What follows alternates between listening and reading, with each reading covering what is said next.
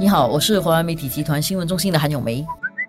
你好，我是华为媒体集团新闻中心的洪艺婷。新加坡这次又有一个世界第一了，这个世界第一是很特别的，而且是个好像科学的一种突破。对呀，这条新闻一出来之后，好像全球很多媒体都在转载了。对大家来讲，这个突破，我们好像勇于前行嘛。嗯，虽然这个问题其实讨论很久了，其实它就是关于人造肉，所以我们已经成为全球首个售卖这个培植肉的国家。对，所以基本上就是因为我们批准了一家美国食品科技公司。E t Just 研发的培植鸡肉，当然是评估过后觉得它符合了新加坡食品局对这种我们称之为新型食品的安全要求，所以就允许它在我国啊设厂，然后出售这样的培植肉。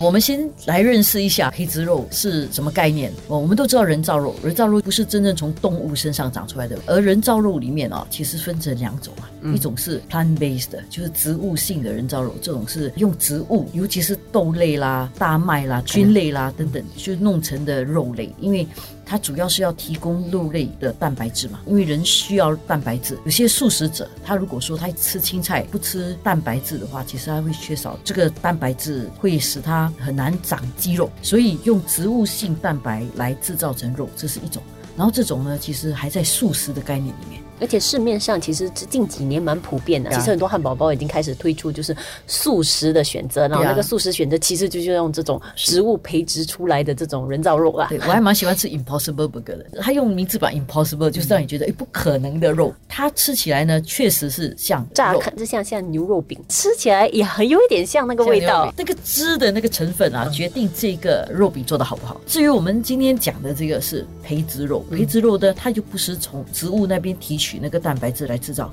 而是从动物身上提取它的细胞，用这个细胞去把它长成肉，基本上像克隆技术这样。对对对，它就肌肉长成肌肉，然后由这个肌肉再把它变成肉类。所以吃起来，我觉得它会应该会很像鸡胸肉，没有脂肪，然后少了肉，里面有些时候会有一些筋啊、纤维。可能你咬的时候哈，它会咬到一些比较硬硬的东西。对啊。但这个肉我觉得应该就是没有，它是一个统一的一种质感呢。对对对对对。因为我们看照片看起来也是嘛，那么一大块肉看起来就像一个鸡胸肉。所以如果这样的肉能够在市面上卖的话，可能吃的人其实是不太感觉到它不是鸡肉的。如果它是用鸡肉来做，如果它用牛的细胞来做呢，它就像牛肉；用羊的细胞来做，就像羊肉。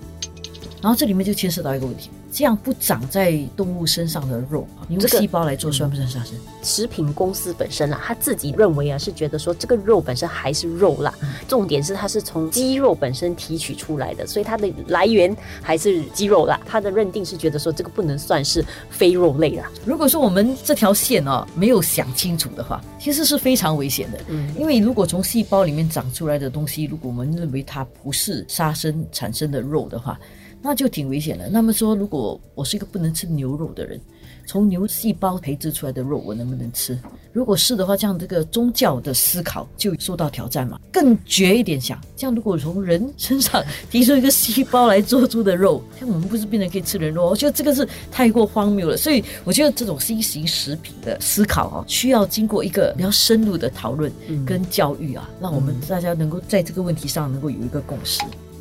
所以现在第一步就是，如果你用的是这种培植肉或者是任何人造肉来做的食物，其实你一定要在那个食物那边标明这个是培植肉做的。嗯，所以这个其实是有规范的啦。所以这个规定，大家如果现在你想，咦，现在也有卖这个，我会不会突然间就知不知不觉吃到这些东西？哦，不过其实你不用太担心了，其实是有一个规定的，就是如果是零售那边负责卖这这个培植肉的话，它的包装上其实要有标签，要注明注明。那如果是在餐馆那边是有推。出这样的一种食材的话，它也需要在那个呃餐单里面其实注明的。科技的突破常常突飞猛进，去得很快，但是对于一些科技所可能带来的这些问题啊，不论是精神上的、思想上的、社会上的问题，其实应该在完全推出之前就把它想好，然后想好了之后再推出，才不会到后面的时候引起一大堆问题。所以我觉得现在可能是一个启动这种新型食品的道德思考的时候。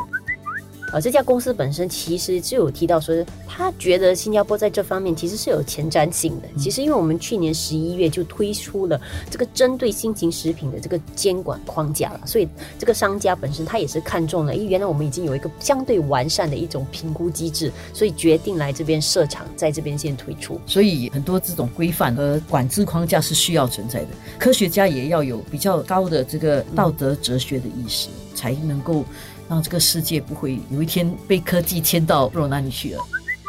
这样的一种研发出的这种新型食品，它背后有一个更大的意义，其实就是要解决人类的可能长远的这个可持续性的问题了。这些肉本身啊，鸡肉啦、牛肉啦、羊肉啦，你养这些动物，它耗费的能源其实很大。如果我们确实能够找到一个替代方式，你想，如果从一个细胞可以提炼出很多肉块，跟你宰一只鸡才那几块，它其实真的是很有成本效益啊。对，尤其是像这个培植肉啊，还有讲说它就是像酿啤酒这样嘛，它只要一个细胞花几周的时间就可以产生出。一块那个肉，所以跟养鸡比起来，它的时间就算没有省很多，但是至少它在环保的问题上，它会比较好一点啦。但是有些悲观的人也认为说，这绝对会是一场闹剧，以后这些人造肉之类的东西一定会不见的。有些人担心也是，它会不会有些后遗症？它毕竟不是纯正的肉，你这样弄出来，你吃了对身体会不会有什么危害？当然，这个东西现在也没有办法完全考证啦，就是可能也要不断的研究啊。就有人开始吃了，你开始研究，可能才会进一步的。但是有人说哈，你。现在这些肉你不知道有没有问题，但是现在的这些肉吃了肯定有问题，